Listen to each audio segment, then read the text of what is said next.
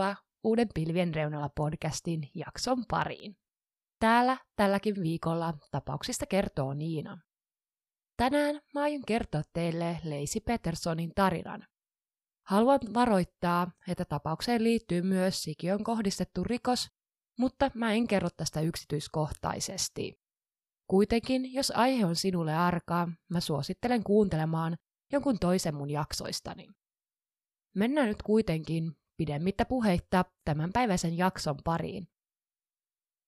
Lacey Denise Peterson, syntymänimeltään Rosa, syntyi 4. toukokuuta vuonna 1975 äidillensä Sharonille ja isällensä Dennisille.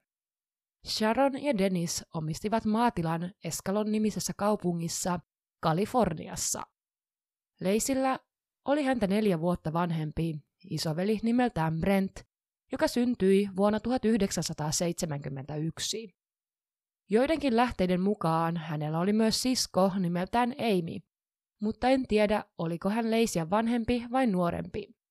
Jonkun lähteen mukaan hän oli Leisin sisarpuoli, joten olen tästä nyt hieman epävarma. Lapset olivat mukana perheen maatilan töissä ihan heidän nuoruudestaan asti. Leisin vanhemmat kuitenkin erosivat, kun hän oli vielä pieni, lapset muuttivatkin Sharonin kanssa asumaan Modestoon, joka sijaitsi myös täällä Kaliforniassa. Leisi kuitenkin vieraili sisarustensa kanssa isänsä luona maatilalla viikon loppuisiin. Äiti Sharon meni uusiin naimisiin miehen kanssa, jonka nimi oli Ron Gransky, ja hänestä tulikin lapsien isäpuoli. Ron oli Leisin isäpuoli oikeastaan koko hänen elämänsä, sillä hän tuli Leisin elämään, kun hän oli vasta kaksivuotias. Kun Leisi opiskeli lukiossa, harrasti hän samanaikaisesti myös cheerleadingia. Kun lukio päättyi, pääsi hän opiskelemaan California Polytechnic State Universityin puutarha-alaa. Opiskellessaan Leisi tapasi kahvilassa miehen nimeltä Scott Peterson. Tällöin elettiin vuoden 1994 puoliväliä. He eivät tunteneet ennestään toisiansa. Leisi keräsi rohkeuttaan ja pyysi kyseisen kahvilan tarjoilijaa, joka oli Leisin ystävä, antamaan hänen numeronsa Scottille. Scott soittikin pian Leisille ja pari alkoi nopeasti seurustelemaan ja suhde muuttuikin pian vakavaksi. Pariskunta muuttikin saman katon alle seurustelleensa noin parin vuoden ajan. Scott Peterson oli syntynyt vuonna 1972. Hän oli nuorin äitinsä Jacquelinein ja isänsä Liin viidestä pojasta. Nuorena Scott harrasti metsästystä, kalastusta sekä golfia. Hän valmistui vuonna 1990 San Diegon High Schoolista, jossa hän oli ollut myös golfjoukkueen jäsen. Tämän jälkeen hän lähti opiskelemaan Arizonan yliopistoon, jonne hän pääsi osittaisella golfstipendillä. Kun hän valmistui täältä, hän muuttikin sitten ja meni töihin tänne kahvilaan, jossa he olivat tavanneet Leisin kanssa. Sitten kun Leisi valmistui yliopistosta, pariskunta meni pian naimisiin. Häät pidettiin 9. elokuuta vuonna 1997. Scott puolestaan valmistui maatalousliiketoiminnan kandidaatiksi kesäkuussa vuonna 1998. Kun molemmat olivat valmistuneet koulusta, perustivat he yhdessä The Shack-nimisen sporttibaarin San Luis Obispoon. Baari ei kuitenkaan heti menestynyt, vaan se vei hetken aikaa, mutta sinnikkyys palkittiin ja pikkuhiljaa baarissa alkoi käymään enemmän ihmisiä, varsinkin viikonloppuisiin. Pariskunta kuitenkin päätti muuttaa takaisin Leisin kotikaupunkiin Modestoon. He ostivat täältä lokakuussa vuonna 2000 kolmen makuhuoneen ja kahden kylpyhuoneen talon. The Shack Barin he päättivät myydä huhtikuussa vuonna 2001. Tämän jälkeen Scott työskenteli lannoiten myyjänä ja tienasi työssään hyvin, kun taas puolestaan Leisi teki osa-aikaista työtä opettajana. He hankkivat myös yhteisen koiran, joka oli rodultaan kultainen noutaja. Heillä oli nyt tarkoitus asettua aloilleen ja perustaa perhe yhdessä. Vuonna 2002 Leisi kertoikin omalle perheelleen ilouutisen. Hän kertoi olevansa raskaana ja hänen laskettu aikansa oli helmikuussa vuonna 2003. Heillä oli jo nimikin valmiina tulevalle lapselle. He saisivat poikavauvan, jonka he nimeisivät syntymän jälkeen Connoriksi. Niin Leisi ja Scott kuin koko heidän lähipiirinsäkin olivat innoissaan tulevasta uudesta perheenjäsenestään ja odottivat kovasti lapsen syntymää. 23. joulukuuta vuonna 2002, noin kuuden aikaan illalla, 27-vuotias raskana oleva Leisi sekä Scott olivat yhdessä käymässä Leisin siskon Aimin kampaamossa. Täällä Amy leikkasi Scottin hiukset, niin kuin hänellä oli tapana tehdä joka kuukausi. Scott kertoi tämän käynnin aikana, että aikoi lähteä pelaamaan golfia samana päivänä sekä myös seuraavana päivänä. Ilmeisesti Amy oli sitten pyytänyt, että jos Scott voisi samalla reissulla hakea isoisällensä joululahjan. Kampaamokäynnin jälkeen saman illan aikana Leisi oli soittanut äidillensä ja keskustellut tämän kanssa puhelimessa. Tällöin kaikki oli ollut vielä hyvin, tai ainakin siltä oli vaikuttanut. Scott on kertonut lähteneensä pelaamaan golfia jouluaaton aamulla joskus puoli kymmenen aikaan. Tällöin Leisi oli jäänyt kotiin katsomaan televisiota. Leisin oli päivän aikana tarkoitus ulkoiluttaa heidän koiransa, siivota sekä leipua keksejä. Scottin ja Leisin naapurit olivat nähneet heidän koiransa olleen yksin ulkona tänä kyseisenä aamuna heidän pihallaan. Jos ymmärsin oikein, heillä oli jonkinlainen hihna, jossa koiraa pidettiin pihalla. Scott oli sitten palannut kotiin myöhemmin saman päivän iltapäivänä pelaamasta golfia, joskus kello puoli viiden aikaan, ja tällöin hän huomasi, että Leisi ei ollutkaan kotona.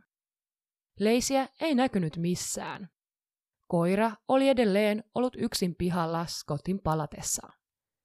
Kun Scott ei ollut löytänyt Leisiä, oli hän käynyt suihkussa, pessyt päällään olleet likaiset vaatteet sekä syönyt pizzaa, sen sijaan, että olisi etsinyt vaimoansa. Hän ei siis ilmeisesti pitänyt outona sitä, että Leisi oli kadonnut eikä hän tiennyt, missä tämä oli. Scott kertoi, että oli tässä vaiheessa olettanut, että Leisi oli vanhemmillaan. Heidän oli aiemman suunnitelman mukaan ollut tarkoitus mennä Leisin vanhemmille illalliselle, joten hän oletti Leisin menneen edeltä. Kuitenkin lopulta, kun Leisiä ei näkynyt missään, päätti Scott soittaa Leisin äidille. Tällöin kello oli noin 15 minuuttia yli viiden illalla. Scott soitti kysyäkseen Leisin äidiltä, oliko tämä jo saapunut sinne. Äiti kuitenkin kertoi järkyttyneenä, että ei ollut kuullut tyttärestään mitään koko päivän aikana. Nopeasti Sharonin uusi mies soittikin ja ilmoitti katoamisesta poliiseille. Kukaan ei tuntunut tietävän, minne Leisi oli kadonnut. Poliisit saapuivat pian Scottin ja Leisin kotitalolle juttelemaan Scottin kanssa sekä suorittamaan tutkimuksia heidän talossaan. Poliisi löysikin nopeasti Leisin avaimet sekä lompakon talosta Leisin käsilaukusta. Myös merkkejä siitä, että talossa oli siivottu, oli selvästi näkyvillä. Mitään merkkiä murrosta tai ryöstöstä talosta ei löytynyt. Scott oli ollut rauhallinen poliisien saapuessa talolle. Scott oli kertonut ensin olleensa golfaamassa, mutta muuttikin pian tarinaansa niin, että oli ollut kalastamassa Berkeley Marinissa. Hän oli ajanut tänne Berkeleyhin vain sen takia, että halusi saada veneensä vesille. Matkaa tänne oli 90 mailia, eli noin 144 kilometriä. Hän kertoi, että oli aluksi suunnitellut menevänsä golfaamaan, mutta ilma olikin liian kylmä siihen, joten hän olikin sitten viime hetkellä muuttanut suunnitelmaansa ja päätynyt kalastamaan. Poliisin mielestä tarina kuulosti välittömästi aika oudolta. He huomasivat myös sen, että Scottin kalastusvälineet eivät olleet sopivia kalastukseen täällä kyseisellä lahdella, jossa hän kertoi käyneensä, ja vaikutti siltä, että Scott ei juurikaan tajunnut kalastuksesta mitään muutakaan. Myös se, että Scott oli kertonut kalastusreissun olleen yhtäkkinen päätös, niin kuitenkin hänen kahden päivän kalastuslisenssi oli ostettu jo päivää ennen, kun hän oli lähtenyt kalastamaan. Hänen kertomansa siis ontui monessakin kohtaa. Tutkijat ihmettelivät Scottin rauhallista olemusta ja sitä, että häntä ei tuntunut kiinnostavan tutkinnan eteneminen millään lailla. Hän ei kysellyt siitä, mikä olisi tutkinnan seuraava vaihe tai mitään muutakaan tutkintaan liittyvää. Hän ei pyytänyt puhelinnumeroa tutkijoille, jotta voisi soittaa kysyä, miten etsinnät edistyivät. Scott auttoi poliisia Leisin etsinnöissä ja viranomaiset etsivät Leisiä seuraavien viikkojen aikana aktiivisesti. Aluksi etsintöihin osallistuivat 30 poliisia sekä Leisin läheisiä ja perheenjäseniä. Aluksi tutkinnat keskitettiin vain kodin lähialueelle, mutta mitä enemmän huomiota tapaus sai, niin sitä laajemmaksi etsintäalue lopulta laajeni. Jo parissa päivässä etsinnöissä oli mukana melkein 900 ihmistä. Etsinnöissä käytettiin koiria sekä vesipelastusyksiköitä, ja ihmiset jalkautuivat ympäristöön etsiäkseen leisiä. Etsinnöistä huolimatta leisiä ei pystytty löytämään. Kukaan ei tiennyt, missä hän oli. Leisin löytymiseen johtavasta vihjeestä luvattiin ensin 25 000 dollarin palkkio, joka kuitenkin korotettiin 250 000 dollariin ja myöhemmin jopa 500 000 dollariin. Katoamisilmoituksia levitettiin lähialueelle, jotta tieto naisen katoamisesta tavoittaisi mahdollisimman paljon ihmisiä.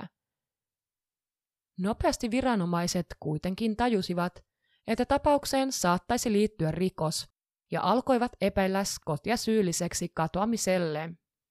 3. tammikuuta 2003 viranomaiset pyysivätkin apua kansalaisilta Scottin olinpaikan vahvistamiselle Leisin katoamisajan kohdalle. Scott oli kertonut olleensa kalastusretkellä katoamisen aikaan, mutta poliisi ei ollut pystynyt vahvistamaan hänen alibiaan, ja siksi he kysyivät silminnäkijöiden havaintoja Scottista.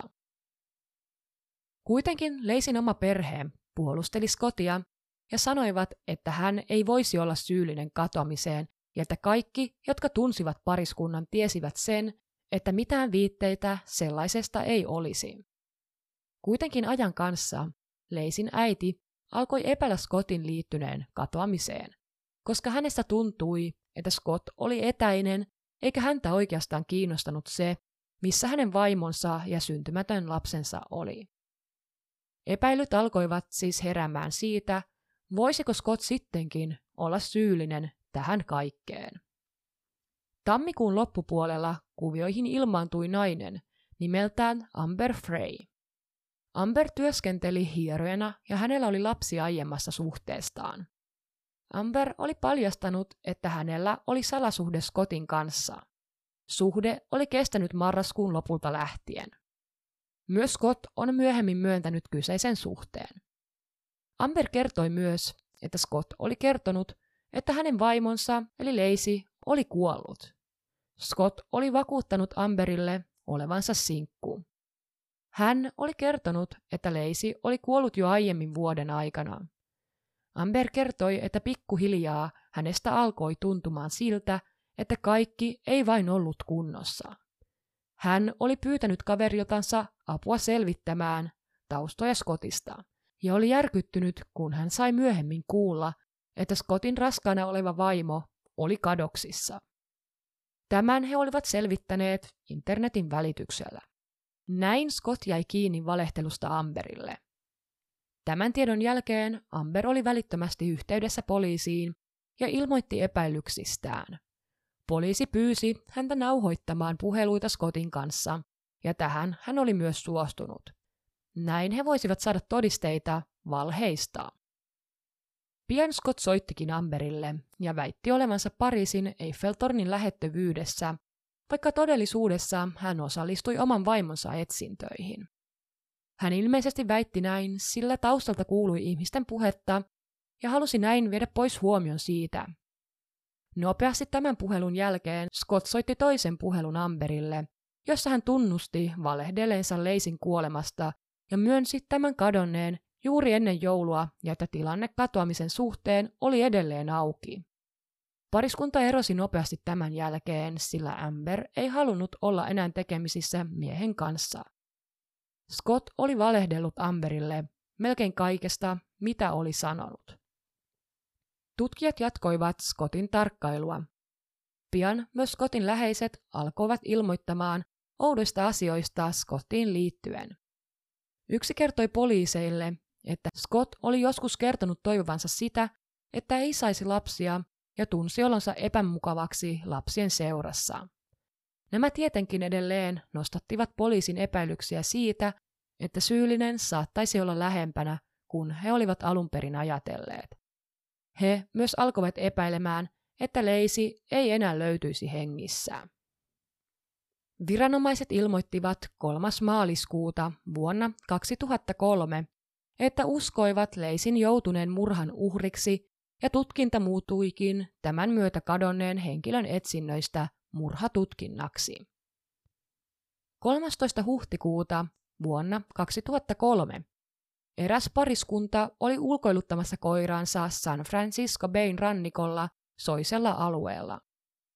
Kävelylenkin aikana pariskunta teki karmean löydön, minkä varmasti muistaisivat loppuelämänsä. He löysivät rannalta hieman jo maatuneen, mutta melko hyvin säilyneen pienen ruumiin. Ruumis oli todella pieni ja siinä oli edelleen napanuora kiinni, mutta se näytti revenneeltä, ei leikatulta. Ruumiin ajateltiin tässä vaiheessa kuuluneen aivan loppuraskauden ajan sikiölle. Muutamaa päivää sikiön löytymisen jälkeen toinen ohikulkija löysi noin kilometrin päästä sikiön löytöpaikasta kallioiselta ranta-alueelta pahasti maatuneen naisen ruumiin. Ruumilla oli päällään beiget-housut sekä äitiysrintaliivit. Myös osa ruumiin raajoista oli leikattu irti. Pian ruumiiden löytymisen jälkeen niistä testattiin DNA sekä suoritettiin ruumiin avaukset. Testit vahvistivat sen, mitä kaikki jo pelkäsivätkin. Naisen ruumis kuuluu Leisille ja sikiö oli hänen syntymätön poikavauvansa Conor.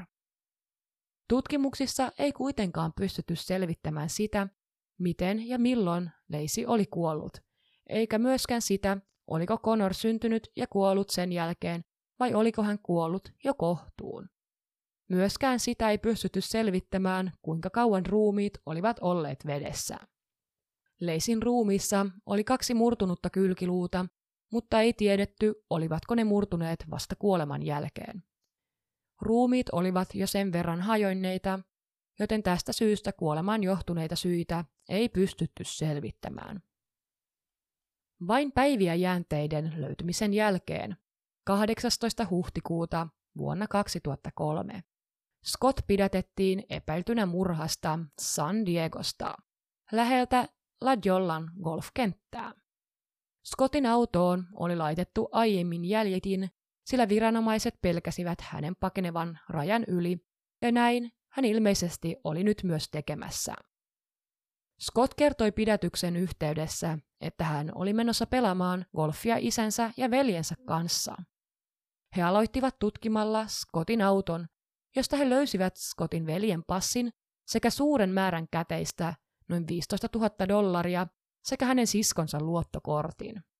Hänen autostaan löytyi myös telttailutarvikkeita, veitsiä, köysiä, useita vaatteita, neljä matkapuhelinta sekä 12 Viagra-tablettia. Hänellä oli autossa myös lastenkirjoja. Scott oli myös värjännyt hiuksensa vaaleiksi, jotta hänen tunnistamisensa olisi vaikeampaa. Hänellä oli siis normaalisti tumman ruskea tukka. Poliisi epäili, että Scott oli suunnitellut pakomatkaa Meksikoon, sillä San Diego oli lähellä Meksikon rajaa. Scott ilmeisesti myös tunsi alueen hyvin, sillä hänen vanhempansa asui San Diegossa ja oli itsekin kotoisin täältä. Hänen epäiltiin siis olleen matkalla Tijuanaan joka on suuri kaupunki Meksikossa heti rajan takana. Sieltä hänet olisi ollut vaikea löytää. Poliisi kertoi epäilevänsä, että Scott oli jouluaattona pudottanut ruumiit veteen kalastusveneeltään tänne Berkeley Marinan lahdelle, ja sieltä ruumiit ajautuivat löytöpaikalle kuukausia myöhemmin. Saatiin myös selville, että Leisin katoamisen jälkeisten viikkojen aikana, ennen kuin ruumiit olivat löytyneet, Scott oli myynyt Leisin auton, oli harkinnut myyvänsä heidän yhteisen talon sekä muuttanut heidän talonsa lasten huoneen varastoksi. Scott kuitenkin kiisti kuulusteluissa syyllisyytensä täysin. Todisteet kuitenkin puhuivat häntä vastaan. Itse mietin, miksi syytön mies yritti paeta maasta. Minusta se jo kertoo siitä, että hän haluaa paeta vastuuta jostain, mitä on tehnyt. Scottin oikeudenkäynti alkoi ensimmäinen kesäkuuta vuonna 2004. Scott sai tuomion 12. marraskuuta ensimmäisen asteen murhasta Leisin kohdalla ja heidän syntymättömän poikansa toisen asteen murhasta. Hänet tuomittiin vuonna 2005 kuoleman tuomioon, joka toteutettaisiin myrkkyruiskeen avulla. Tapauksen tuomari kuvaili Scottin tekoa julmaksi, välinpitämättömäksi ja sydämettömäksi. Kuitenkin vuosia myöhemmin, elokuussa vuonna 2020, Scott valitti tuomiostaan ja asiaa käsiteltiin uudestaan oikeudessa. Kalifornian korkein oikeus kumosi Scottin kuoleman tuomion vedoten merkittäviin virheisiin oikeudenkäynnin valamiehistön valinnassa. Kerrottiin, että oikeudenkäynnin tuomari oli tehnyt lukuisia selkeitä ja merkittäviä virheitä tuomariston valinnassa, jotka heikensivät Scottin oikeutta puolueettomaan valamiehistöön rangaistusvaiheessa. Scott sai uuden tuomion joulukuussa 2021, kun hänet tuomittiin elinkautiseen vankeusrangaistukseen ilman oikeutta ehdonalaiseen Leisin murhasta ja 15 vuodeksi vankeuteen Conorin murhasta. Scott istuu edelleen tuomiotaan San Quintin valtiollisessa vankilassa. Scott sekä hänen perheensä on koko ajan väittänyt ja vakuutellut sitä, että Scott ei ole syyllistynyt vaimonsa ja lapsensa murhaan. Scott ei ole koskaan tunnustanut, eikä varmaan tule tunnustamaankaan tekoa. Niin kauan kun Scott ei puhu, ei voida varmaksi tietää tapahtumia, jotka ovat johtaneet Leisin ja vauvan kuolemaan. Tapaukseen poliisilla ei ole missään vaiheessa ollut ketään muita epäiltyjä, kun Scott ja poliisit ovat vakuuttuneita siitä, että hän on syyllinen. Leisi sekä Connor haudattiin Burwoodin hautausmaalle 30. elokuuta vuonna 2003. Leisin ja Connorin kuolema sai aikaan sen, että laki, joka koski syntymättömiä väkivallan uhreja, hyväksyttiin. Laissa säädettiin siitä, että jokaista henkilöä, joka aiheuttaa sikiölle kuoleman tai vamman tehdessään rikoksen raskaana olevalle naiselle, tulee syyttää erikseen sikiöön kohdistuneesta rikoksesta. Leisillä oli myös henkivakuutus, jonka arvo oli 250 000 dollaria. Henkivakuutusrahat olisivat oikeasti menneet Scottille, mutta hän oli nyt tuomittu Leisin murhasta, joten rahat menivät Leisin äidille Sharonille. Leisin kuoleman jälkeen myös muita hänen perheenjäseniä on kuollut. Leisin isäpuoli Ron kuoli nukkuessaan kotonaan 8. huhtikuuta vuonna 2018 ollessaan 71-vuotias. Hän kuoli pitkän sairastelun seurauksena. Ron haudattiin Leisin ja Konorin viereen. Leisin isä Dennis kuoli 9. joulukuuta myös vuonna 2018, 72-vuotiaana. Sharonilla on siis varmasti ollut todella rankkaa hän on menettänyt paljon läheisiä. Kiitos, kun sä kuuntelit tämänpäiväisen jakson, ja toivottavasti viihdyit sen parissa. Sä löydät tuttuun tapaan jaksoon liittyvää kuvamateriaalia podcastin Instagramista pilvien reunalla pod. Sä voit halutessasi myös laittaa minulle jaksotoiveita, palautetta tai muuta kommenttia. Minuun saa myös yhteyttä sähköpostitse osoitteesta pilvienreunalla at hotmail.com. Kuullaan jälleen ensi sunnuntaina uuden jakson parissa. Moikka!